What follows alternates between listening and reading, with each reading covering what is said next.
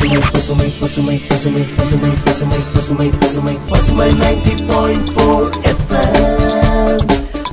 முன்னேற்றம் நோக்கோடு பயணிக்கும் பசுமை 90.4 FM. இனி என்றும் உங்களோடுதான்.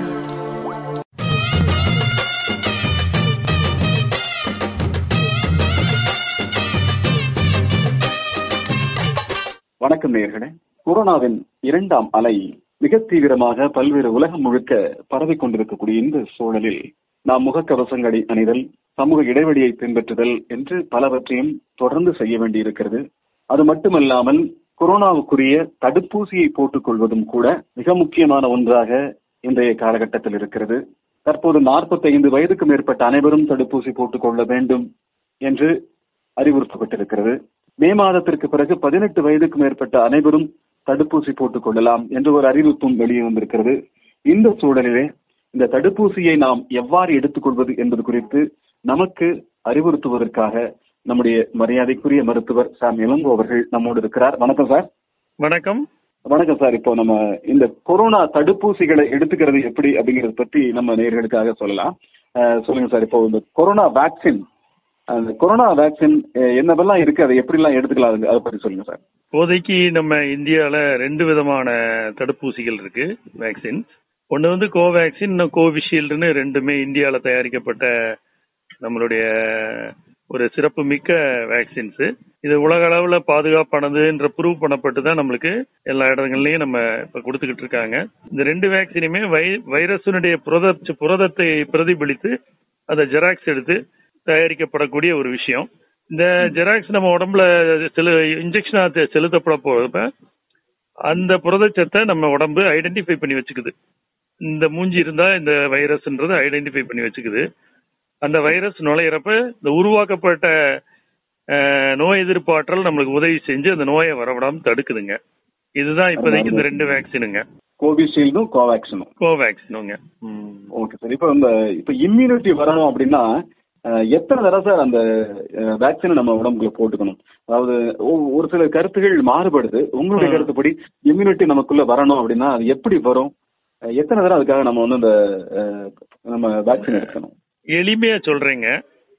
இப்ப உங்களுக்கு ஒரு எதிரிய நம்ம உடம்புக்குள்ள அறிமுகப்படுத்துறோம், இன்ட்ரோடக்ஷன் பண்றோங்க. முதல் வேக்சின் முதல் தடவை போறப்ப இதுதான் உங்களுடைய எதிரி, இந்த வைரஸ் வந்தா இந்த நோய் வரும், அதனால நீங்க இம்யூனிட்டி டெவலப் பண்ணிக்கங்க அப்படின்னு உடம்புக்குள்ள ஒரு ஊசியை போட்டு நம்ம உடம்புக்கு இன்ட்ரோடக்ஷன் கொடுத்துறோம்.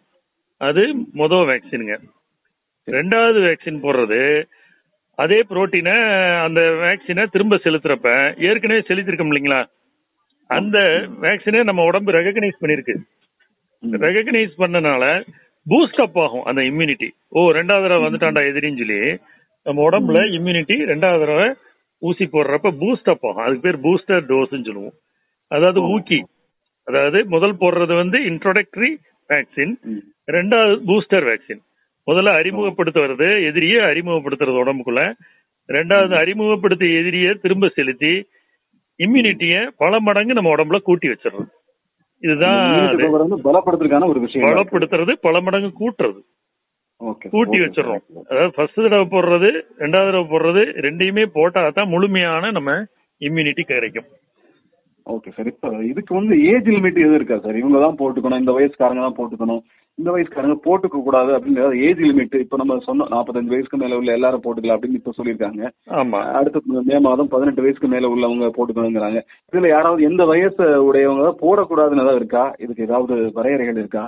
போடக்கூடாதுன்ற வரையறைகள் வந்து எப்போ வரும்னா, ஜென்ரலைஸ்டு பாப்புலேஷன்ல செக் பண்ணிட்டு எந்தெந்த கேட்டகரிக்கு சேரலை, எந்தெந்த கேட்டகரிக்கு சேருதுன்னு கண்டுபிடிக்கிறப்ப தான் வரும். இப்போ முதல் தடவை நம்ம இந்தியாவில் என்ன பண்ணியிருக்கோம்னா, ஹை ரிஸ்க்ன்னு சொல்கிறோம் இல்லைங்க, அதிகமாக இவங்க பாதிப்பாங்கன்னு நம்ம உத்தேசமாக நம்ம நினச்சிக்கிட்டு இருக்கோம் இல்லையா, அவங்களுக்கு ஃபஸ்ட்டு போகிறோம். 45 வயசுக்கு மேலே இருக்கவங்களுக்கு இம்யூனிட்டி ஆட்டோமேட்டிக்காக நோய் எதிர்ப்பாற்றல் குறைஞ்சிருக்குங்க. அந்த குறைந்த இருக்கவங்களுக்கு பாதிக்கப்படுறப்ப அவங்களுக்கு அந்த வியாதியினுடைய தன்மை ரொம்ப மோசமடையும். அதற்காக 45 வயசுக்கு மேல இருக்கவங்க, கோமார்பிடிட்டின்னு சொல்லுவோம், சில வியாதிகளோட இருக்கவங்க, சர்க்கரை சத்து, உங்களுக்கு ஆஸ்துமா, ஹைப்பர் டென்ஷன், இந்த மாதிரி இருக்கக்கூடிய நபர்களுக்கு வந்து கட்டாயம் போடணும் அப்படின்றதுதான் விதிமுறை. அதுக்காக முதல்ல கவரேஜ் பண்றோம். அதற்கடுத்து பாத்தீங்கன்னா முதல்ல போட்டுக்கணும். ஆமா, ஹை ரிஸ்க் அவங்களுக்கு போட்டு முடித்த பின்னாடி இப்ப 1ஆம் தேதியில இருந்து பாத்தீங்கன்னா 18 வயசுல இருந்து போட்டுக்கங்கன்னு சொல்லிட்டாங்க. இதுல நம்ம ரொம்ப காசியஸா இருக்க வேண்டிய விஷயங்கள் ரெண்டு. ஒன்னு, பிரெக்னன்சி மாசமா இருக்கவங்க, அவங்களுக்கு என்ன விதமான பாதிப்பு ஏற்படும்ன்றத ரிசர்ச் நடந்துகிட்டு இருக்கு. அதனால இப்போதைக்கு மாசமா இருக்கவங்களுக்கு போட மாட்டாங்க. அதற்கு அடுத்து குழந்தைங்களுக்கு எந்த அளவுக்கு இம்யூனிட்டி இருக்கு, என்ன டோஸ் அவங்களுக்கு தெரியும் இல்லையா?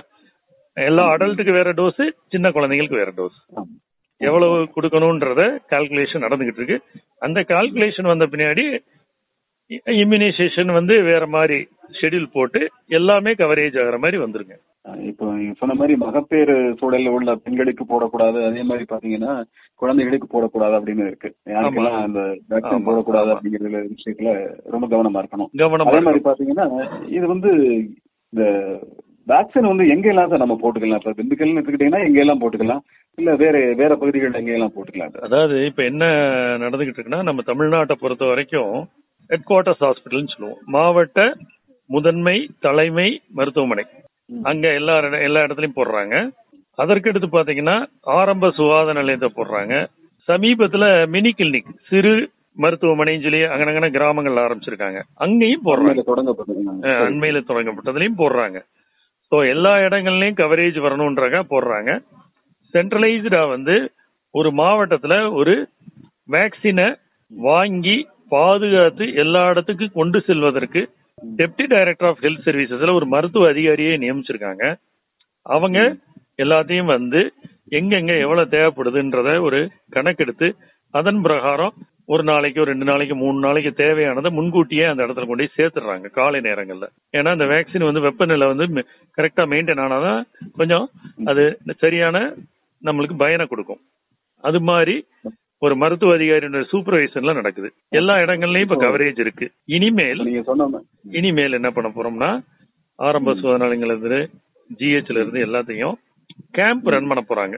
ரன் பண்ணிக்கிட்டு இருக்காங்க. எப்படின்னா, மில் தொழிலாளர்களுக்கு பாத்தீங்கன்னா டிரான்ஸ்போர்ட், நம்ம வாகனங்களை இது பண்றாங்க இல்லையா, அரசு போக்குவரத்து கழகம், அந்த மாதிரி கழகங்கள்லயும் மொத்தமா அசம்பிள் பண்ணிட்டு இத்தனை டோஸ் வேணும்னா நம்ம அங்க கொண்டு போய் ஒரு கேம்ப் மாதிரி அரேஞ்ச் பண்ணி போட்டு விட்டு வந்துடுறாங்க. அருமையான விஷயம். அதாவது முதல்ல வந்து அரசு மருத்துவமனைகள்ல, அதே மாதிரி ஆரம்ப சுகாதார நிலையங்கள்ல போடுறாங்க.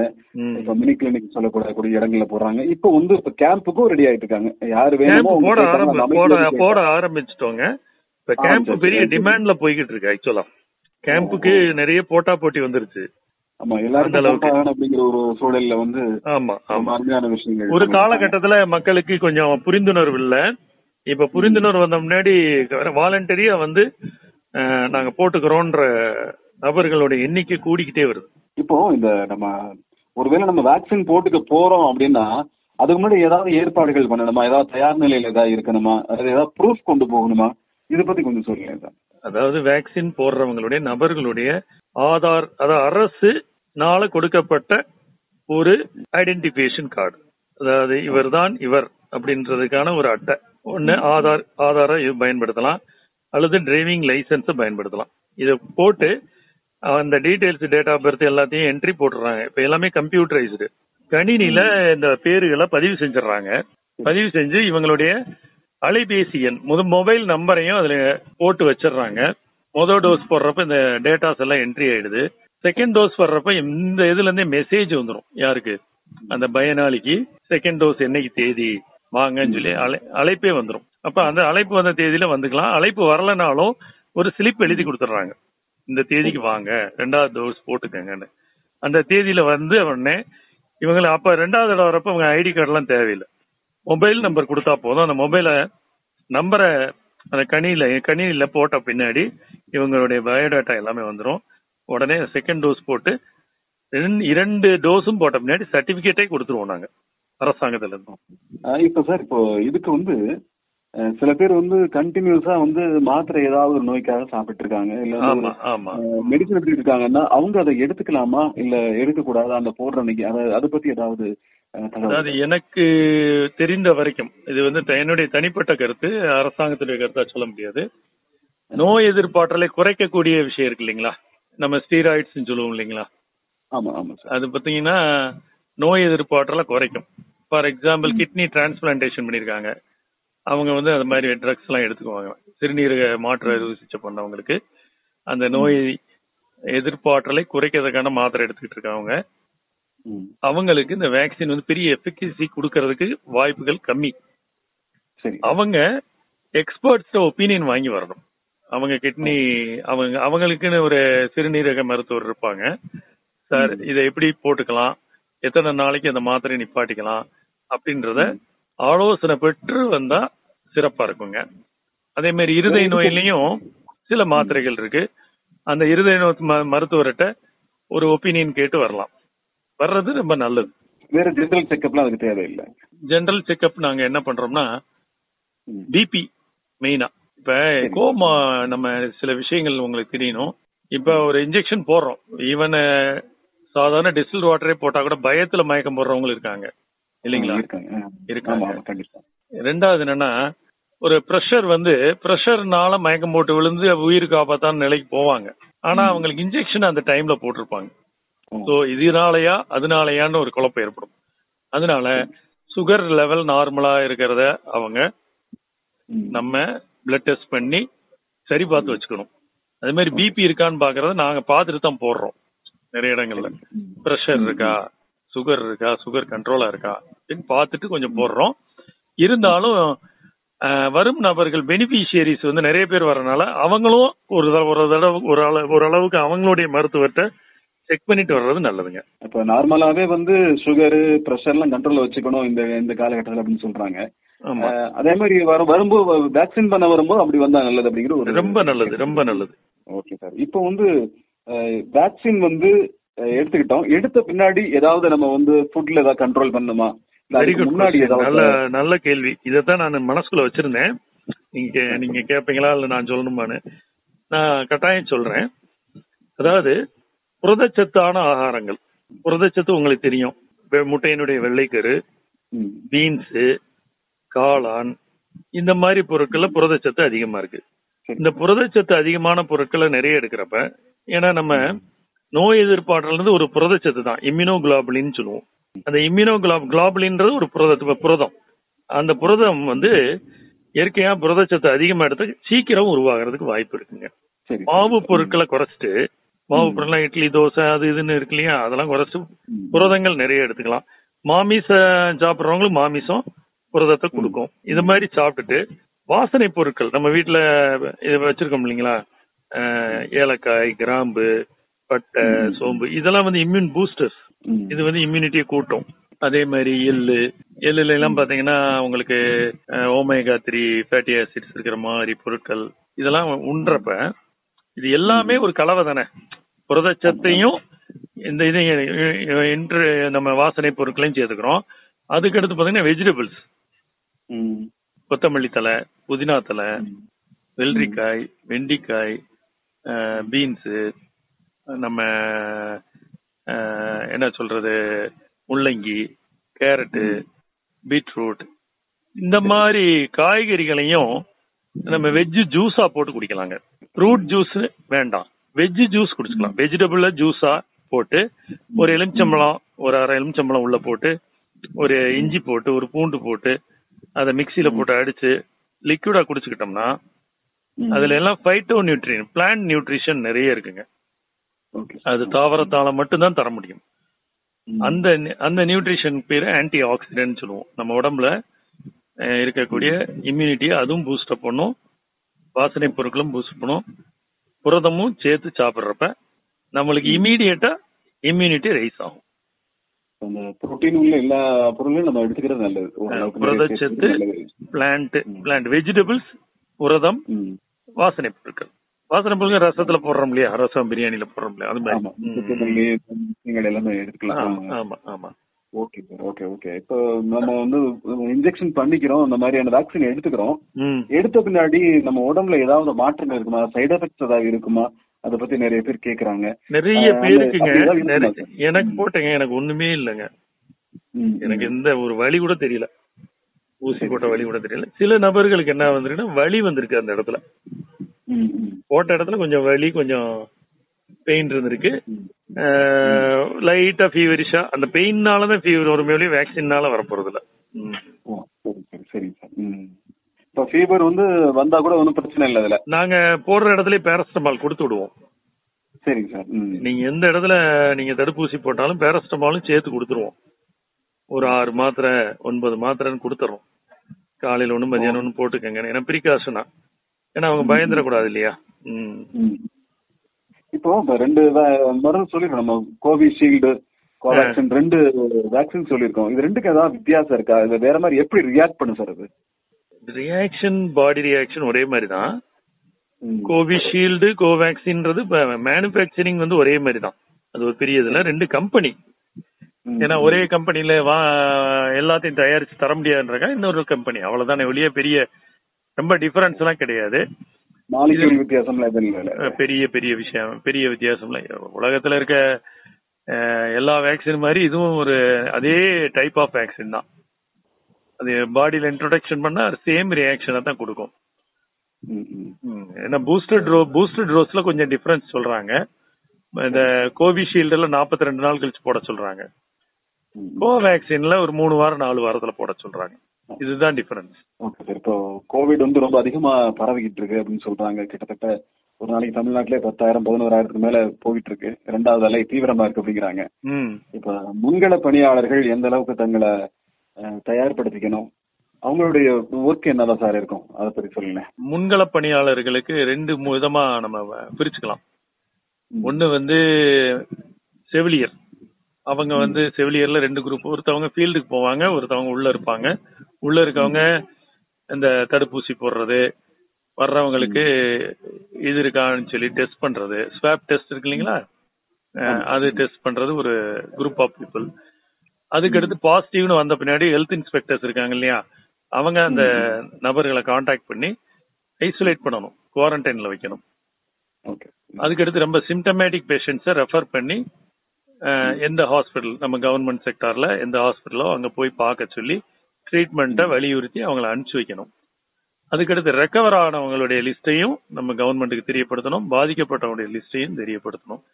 பாதிப்பு அதிகமாக இருக்கக்கூடிய இடையில இந்த ஹெல்த் இன்ஸ்பெக்டர்ஸும் ஃபீல்டு ஸ்டாஃப்ஸும் போய் இது பண்ணுவாங்க, கண்ட்ரோல் பண்ணுவாங்க. அந்த ஏரியாவை க்ளோஸ் பண்ணி கண்டைன்மெண்ட் ஜோன் சொல்லுவோம், தனிமைப்படுத்தப்பட்ட இடமாக அறிவிச்சு அந்த இடத்துல தனிமையில இருங்க எல்லாரும் அப்படின்னு சொல்லிட்டு, அந்த ஒரு பாசிட்டிவ் வந்த நபர்கள் ஒரு 10 பேர் இருந்தாங்கன்னா அவங்க கூட இருந்த நபர்களுக்கு எல்லாத்துக்கும் ஸ்வாப் டெஸ்ட் பண்ணி நெகட்டிவ் ஆகிற வரைக்கும் அதை பாதுகாப்பு அவங்கள பாதுகாக்க வேண்டிய வேலை அரசினுடைய வேலைங்க.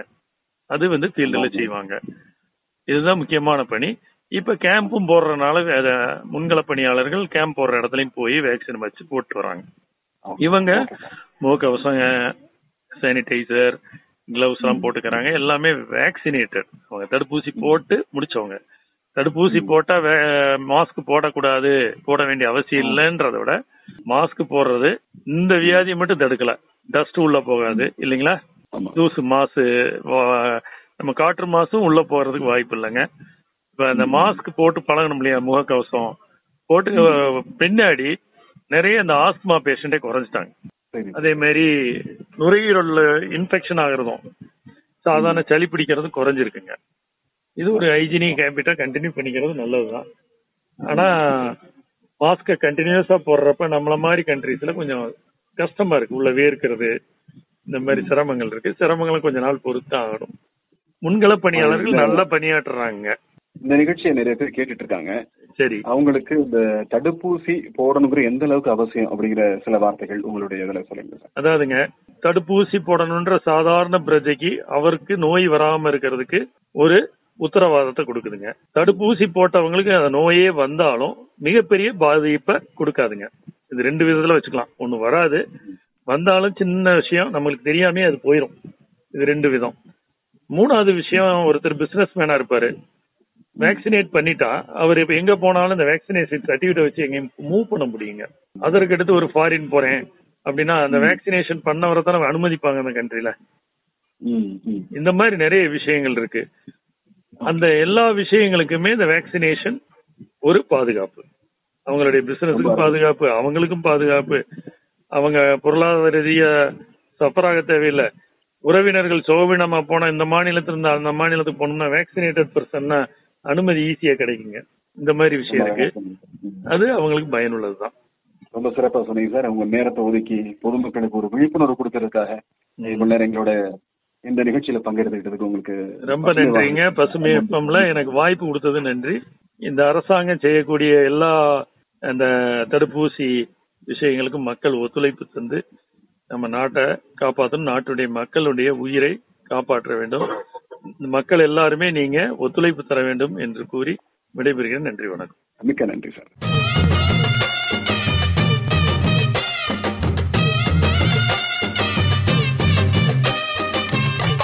வணக்கம் சார்.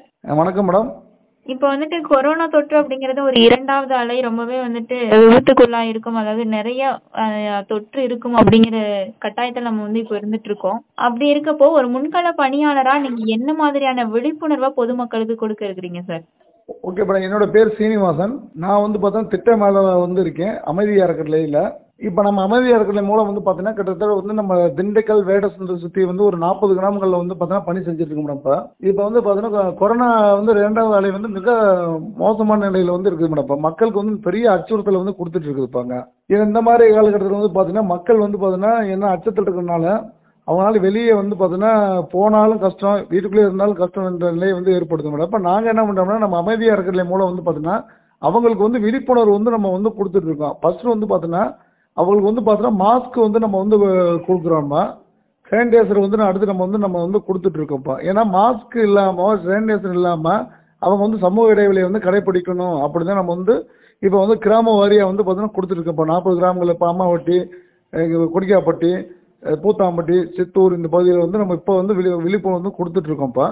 இப்போ பார்த்தீங்கன்னா விழிப்புணர்வு கொடுக்குறதுனால வந்து மக்கள் வந்து பார்த்தீங்கன்னா அவங்களுக்கு வந்து பார்த்தீங்கன்னா ஏற்கனவே வந்து பார்த்தீங்கன்னா கொரோனா அவேர்னஸ் வந்து ஏற்கனவே வந்து ஃபர்ஸ்ட் அலையில் வந்து பார்த்தீங்கன்னா பாதிக்கப்பட்டிருக்காங்க, நிறைய விளைவுகள் ஏற்பட்டதுனால.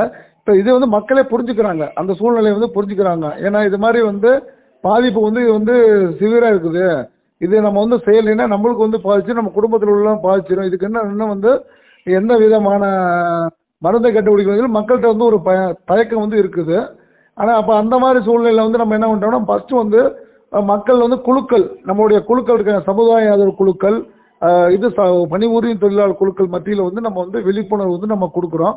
இந்த விழிப்புணர்வு நம்ம என்ன சொல்கிறோம்னா இந்த மாதிரி வந்து எங்கே போனாலும் ஒரு 6 அடி வந்து இடைவெளியை விட்டு சமூக இடைவெளியை வந்து கடைப்பிடிங்க.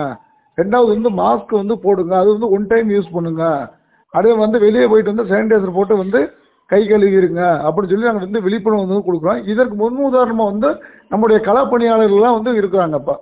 ஏன்னா நம்ம வந்து ஃபஸ்ட்டு நம்ம மாறணும், ஒரு மாற்றத்தை எதிர்பார்க்கணும் என்றால் கட்டாயம் வந்து நம்ம மாற்றத்தை வந்து நம்ம எதிர்பார்க்கும் போது நம்ம வந்து நம்மளை வந்து மாற்றிக்கணும். அப்போ நம்ம ஒன்று உதாரணமாக இருக்கும்போது மக்கள் நம்மளை பார்த்து வந்து மாறுறாங்க. இப்போ அந்த மாதிரி நிலையில் வந்து ஒரு 40 கிராமங்களில் வந்து நம்ம வந்து விழிப்புணர்வு வந்து நம்ம கொடுத்துருக்கோம். அதே மாதிரி வந்து முகக்கவசங்கள் வந்து நம்ம வந்து பார்த்தீங்கன்னா ஒரு 40 கிராமங்களில் வந்து முகக்கவசம் வந்து நம்ம வந்து கொடுத்துருக்கோம். இது மட்டும் இல்லாமல் வந்து பார்த்தீங்கன்னா நூற்பாலைகளிலையும் வந்து பார்த்தீங்கன்னா சானிடைசர் வந்து நம்ம கொடுக்குறோங்க. ஏன்னா அதிகமாக வந்து பார்த்தீங்கன்னா பல ஊர்களிலிருந்து பஞ்சாலையிலிருந்து மக்கள் வந்து வேலைக்கு வர்றாங்க. அப்போ அங்கே தொற்று அதிகமாக இருக்காத காரணத்தினால வந்து இதை வந்து நாங்கள் வந்து விழிப்புணர்வு வந்து மில்லுகளிலேயே வந்து நம்ம கொடுக்குற முகக்கவசம் வந்து அணிய வேண்டும், சமூக இடைவெளி வந்து விட வேண்டும், அடுத்து கை கழுவ வேண்டும் முறையில் வந்து நாங்கள் சொல்லித்தர்றோம். இப்போ அதை வந்து அவங்க பின்பற்றி ஓரளவுக்கு வந்து பாதிப்புலேருந்து வந்துட்டு இருக்காங்க மேடம். இப்போ ஓகேங்க சார். இப்போ நீங்கள் பொதுமக்கள்கிட்ட போகும்போது மாஸ்க் போடணும், சோசியல் டிஸ்டன்சிங்லாம் மெயின்டைன் பண்ணணும், சானிடைசர் யூஸ் பண்ணணும் அப்படின்னா சொல்கிறீங்க. அதே மாதிரி இப்போ இருக்கிற சூழ்நிலையில் பார்த்தோம்னா எல்லாரும் தடுப்பூசி போட்டுக்கோங்க அப்படின்னு சொல்கிறாங்க. அந்த ஒரு விழிப்புணர்வு பொதுமக்களில் எந்த அளவுக்கு இருக்குங்க சார்?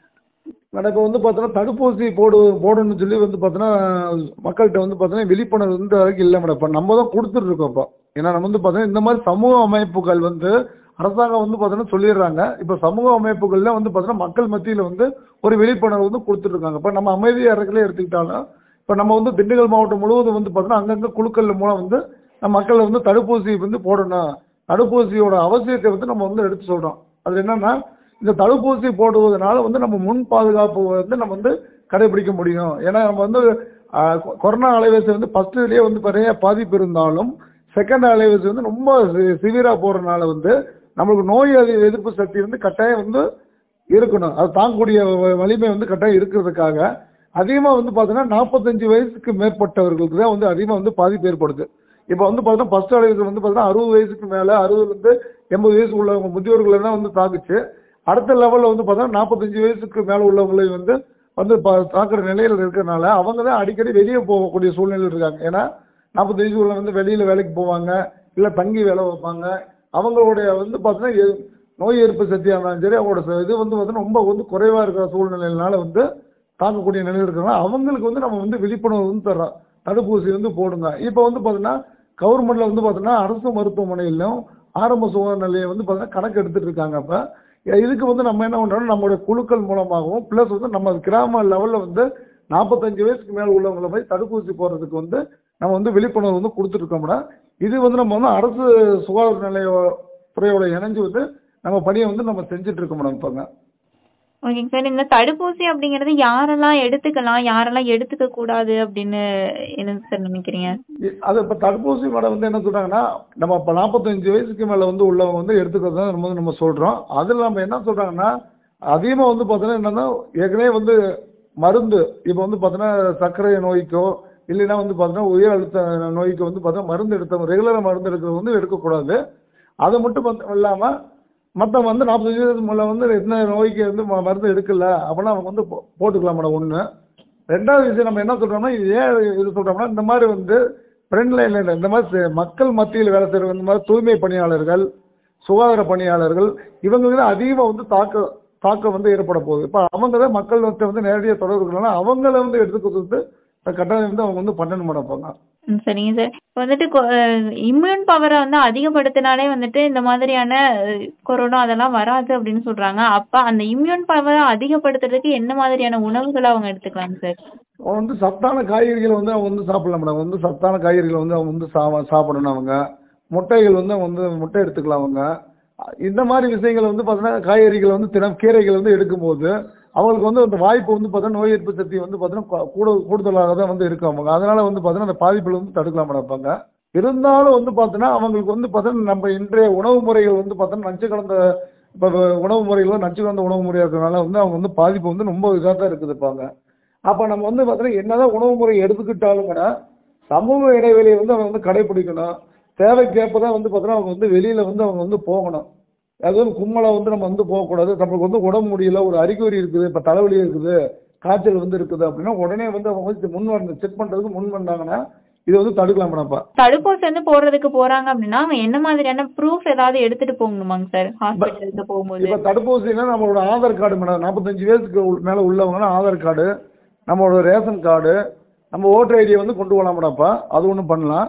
இதே அரசாங்கத்திலே வந்து பார்த்தீங்கன்னா வெப்சைட் வந்து ஒன்று கொடுத்துருக்காங்க மேடம். அந்த வெப்சைட்டில் போனோம்னா நம்மளுடைய மொபைல் நம்பரை வந்து நம்ம வந்து பதிவு பண்ணும்போது நமக்கு ஓடிபி வரும். அந்த ஓடிபியில் வந்து நம்மளோட பேர் நம்ம வந்து பதிவு பண்ணிட்டோம்னா எந்த இடத்துல வந்து இருக்குது, என்ன ஆரம்ப சோதனை எங்கே பயன்படுத்திக்கலாம்னு சொல்லி இருக்குது மேடம்ப்பா. அது என்ன வெப்சைட்டுங்க சார்? அந்த போர்ட்டல் வந்து நம்ம கொரோனாவுக்கு வந்து போர்ட்டல் வந்து ஓப்பன் பண்ணியிருக்காங்க மேடம்ப்பா. அந்த போர்ட்டலில் போய் நம்ம போய் நம்மளுடைய மொபைல் நம்பரை வந்து இது பண்ணோம்னா நம்மளுடைய ஓடிபி நம்பரும் நம்ம ஓடிபியில் வந்து நம்ம பேர், நம்மளோட வயசு, நம்ம வந்து என்ன ஊர், நம்ம அட்ரஸை வந்து பதிவு பண்ணும்போது அந்த பக்கத்து சரௌண்டிங்கில் உள்ள வில்லிங்கான மருத்துவமனையை வந்து காட்டும். அங்கே போய் நீங்கள் ஊசி போட்டுக்கலாம் அப்படின்னு சொல்லி காட்டும் மேடம். அதுலேயே நம்ம வந்து ஃபாலோ பண்ணிக்கலாம். ஒரே நம்பரில் வந்து நம்ம 4 பேர்த்துக்கு வந்து நம்ம வந்து பதிவு பண்ணிக்கலாம். இப்போ நம்ம வந்து பண்ணிட்டோம்னா நம்ம குடும்பத்தில் வந்து இப்போ அம்மா இருக்காங்க, அப்பா இருக்காங்க, தம்பி இருக்காங்க, தங்கச்சி இருக்காங்க, இல்லை வீட்டுக்காரங்க, அவங்களுக்கு வந்து நம்ம வந்து ஒரே நம்பரில் வந்து பதிஞ்சிக்கலாம். ஒன்று. அடுத்து வந்து பார்த்தா ஃபஸ்ட்டு டோஸ் வந்து நம்ம போட்டோம்னா அடுத்து செகண்ட் டோஸ் போடுறதுக்கான அதுலேயே வந்து நம்ம வந்து பதிவு பண்ணிக்கலாம். அதே நம்மளுக்கு வந்து காட்டும் மேடம். இப்போ அது சர்டிஃபிகேட் மாதிரி கிடைக்கும் நம்மளுக்கு. இப்போ வந்துட்டு நம்ம வேக்சின் போட்டதுக்கு அப்புறமா நம்மளோட உடம்புல ஏதாவது சைடு எஃபெக்ட் அந்த மாதிரி ஏதாவது சிம்டம்ஸ் ஏதாவது இருக்குமாங்க சார்? அதோட வேக்சின் போட்ட பின்னாடி வந்து பார்த்தீங்கன்னா ஃபர்ஸ்ட் வந்து பார்த்தீங்கன்னா போட்டவங்க 2 நாட்குள்ள வந்து கட்டாயம் வந்து பார்த்தீங்கன்னா தலைவலி ஏற்படும், ஒற்றை தலைவலி, அதிகமாக வந்து உமட்டல் வரும், வாமிட்டு, இந்த மாதிரி வந்து விஷயம் வந்து கட்டாயம் நடக்கும், காய்ச்சல் வரும். அப்போ போது நம்ம வந்து பாராசெட்டமால் மாத்திரை வந்து நம்ம போடும்போது அதில் 1 to 2 நாளில் வந்து அது சரியாயிருப்பா. அதோட வேலைகள் வந்து பார்த்தோன்னா 14 நாளுக்கு பின்னாடி தான் அதோட வேலைகள் வந்து நம்மளுக்கு வந்து அந்த நோய் எதிர்ப்பு சக்தி அதிகப்படுத்திருக்காங்கன்னா வேலைகள் வந்து ரிசல்ட் வந்து கிடைக்கும் மேடம்ப்பா. சார். இப்போ இந்த வேக்சின் போட்டுக்கிறதுக்கு அப்படின்னு ஒரு கால இடைவெளிலாம் சொல்றாங்களாங்க சார், அது வந்து எத்தனை நாளுக்குள்ள வேக்சின் போட்டுக்கணுங்க சார் அடுத்தடுத்து? இப்போ வந்து வேக்சின் வந்து போகிறோம் நம்ம, இப்போ நமக்கு வந்து பார்த்தோன்னா வேக்சின் வந்து நம்ம போடும் போது நமக்கு வந்து 4 to 6 வீக் வாரத்துக்குள்ள வந்து பார்த்தோன்னா நம்ம வேக்சின் வந்து நம்ம வந்து ஃபர்ஸ்ட் டோஸ் வந்து நம்ம போட்டுக்கணும். இப்போ அதுக்கு பின்னாடி வந்து பார்த்தோன்னா அங்கே ஒரு 14 நாள் கழிச்சு வந்து நம்ம செகண்ட் டோஸ் வந்து நம்ம வந்து போட்டுக்கலாம் மேடம். செகண்ட் டோஸ் போட்டுட்டு அதோட இது வந்து நம்ம காட்டு மேடம் அவங்களுக்கு.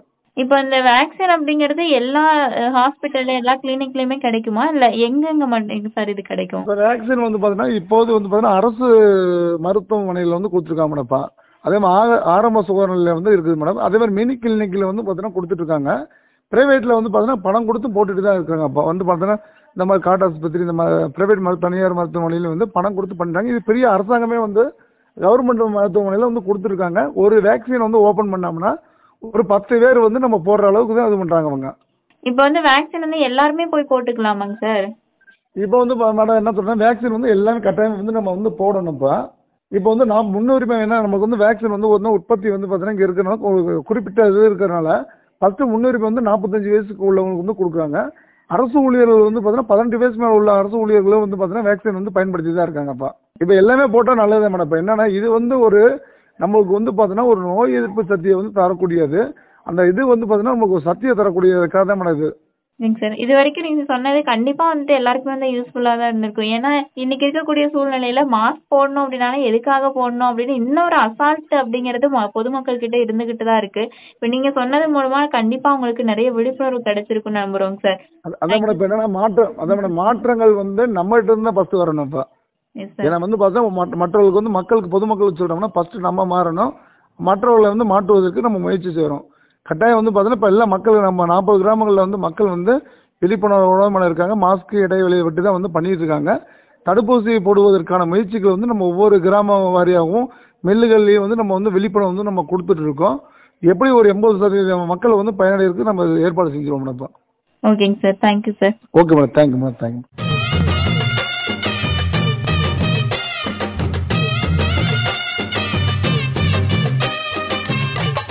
வணக்கம்மா. சொல்லுங்க. இப்ப வந்துட்டு நம்ம கொரோனா தொற்று பரவிட்டு இருக்கக்கூடிய ஒரு 2வது அலையில வந்துட்டு இருக்கோம். இப்ப இருக்கக்கூடிய ஆபத்தான சிச்சுவேஷன் என்னன்னா நிறைய பேருக்கு வந்து கொரோனா வரும் அப்படிங்கிற நிறைய நியூஸ் எல்லாம் வந்து பரவிட்டு இருக்கு. இப்ப இருக்கக்கூடிய சூழ்நிலையில நீங்களும் வந்து நிறைய விஷயம் விழிப்புணர்வு விஷயம் எல்லாம் நீங்க கேள்விப்பட்டிருப்பீங்க. மாஸ்க் போடணும், சோசியல் டிஸ்டன்சிங் மெயின்டைன் பண்ணணும், சானிடைசர் வந்து யூஸ் பண்ணணும், அதே மாதிரி தடுப்பூசி வந்து போட்டுக்கணும் அப்படின்லாம் சொல்லிட்டு இருக்கிறாங்க. நீங்க அதை வந்து எந்த அளவுக்கு பின்பற்றிட்டு இருக்கீங்க மேடம்? என்னோட பேர் வந்து கோகிலா, என்னோட ஊர் வந்து கொசவாப்பட்டி. நாங்க வந்து பக்கத்துல இருக்க மில்லுக்கு போயிட்டு இருக்கேன். அங்க வந்து எல்லாமே குடுக்குறாங்கப்பா, முகக்கவசம், சானிடைசரு, 2வது வந்து இடைவெளி விட்டு தான் வேலை செய்யறது, உள்ள வர்றது, அந்த காய்ச்சல் இருக்கா இல்லையான்னு பார்த்துட்டு தான் உள்ள எங்களை வந்து வேலைக்கே உள்ள அனுமதிக்கிறாங்க. முகக்கவசம் இல்லை அப்படின்னா அவங்க வந்து எங்களை உள்ளேயே இது பண்ணுறதில்ல, இல்லாதவங்களுக்கும் வந்து அவங்க கொடுக்குறாங்க. அதே மாதிரி ஏதாவது வந்து காய்ச்சல் இந்த மாதிரி இருந்தாங்கன்னா தகுந்த மருத்துவரை வந்து அவங்கள பார்க்க சொல்கிறாங்க. அவங்களும் வந்து மில்லு மூலமாக வந்து எங்களுக்கு எல்லாமே செஞ்சு கொடுக்குறாங்க. இப்போ இந்த தடுப்பூசி பற்றி விழிப்புணர்வு எல்லாமே கொடுத்தாங்க. என்னோட வயசு வந்து 45. நாங்கள் வந்து இப்போ ஊசி போடணும் அப்படிங்கிறதுக்காக பக்கத்தில் மினி கிளினிக் வந்து போக சொன்னாங்க. ஆதார் கார்டெல்லாம் எடுத்துகிட்டு போக சொன்னாங்க. இப்போ அவங்க சொன்னனால நான் அடுத்து எங்க எல்லாருமே வந்து அங்க போட போறோம். ஓகேம்மா, அதே மாதிரி நீங்களும் போட போங்க. அதே மாதிரி உங்க கூட இருக்கிறவங்க, உங்களோட சரௌண்டிங்ல இருக்கவங்க, உங்க வீட்டுல இருக்கவங்க எல்லாரையும் கூட சேஃபா பாத்துக்கோங்க. வெளியில போகும்போது மாஸ்க் போட்டுட்டு போக சொல்லுங்க. அதே மாதிரி சோசியல் டிஸ்டன்சிங்க மெயின்டைன் பண்ணி இருக்க சொல்லுங்க. இந்த மாதிரி வெளியே போயிட்டு வந்தாங்கன்னா உடனே சானிடைசர் போட்டு கை கழுவிட்டு அதுக்கப்புறமா வீட்டுக்குள்ள வர்றதுக்கு அனுமதிங்க. இந்த மாதிரி தடுப்பூசி அந்த ஏஜ் லிமிட்டுக்குள்ள இருக்கிறவங்கள கண்டிப்பா தடுப்பூசி போட்டுக்கணும் அப்படின்னு சொல்லிட்டு எல்லாத்துக்கும் நீங்களும் சொல்லணுமா. தேங்க்ஸ், ரொம்ப நன்றி.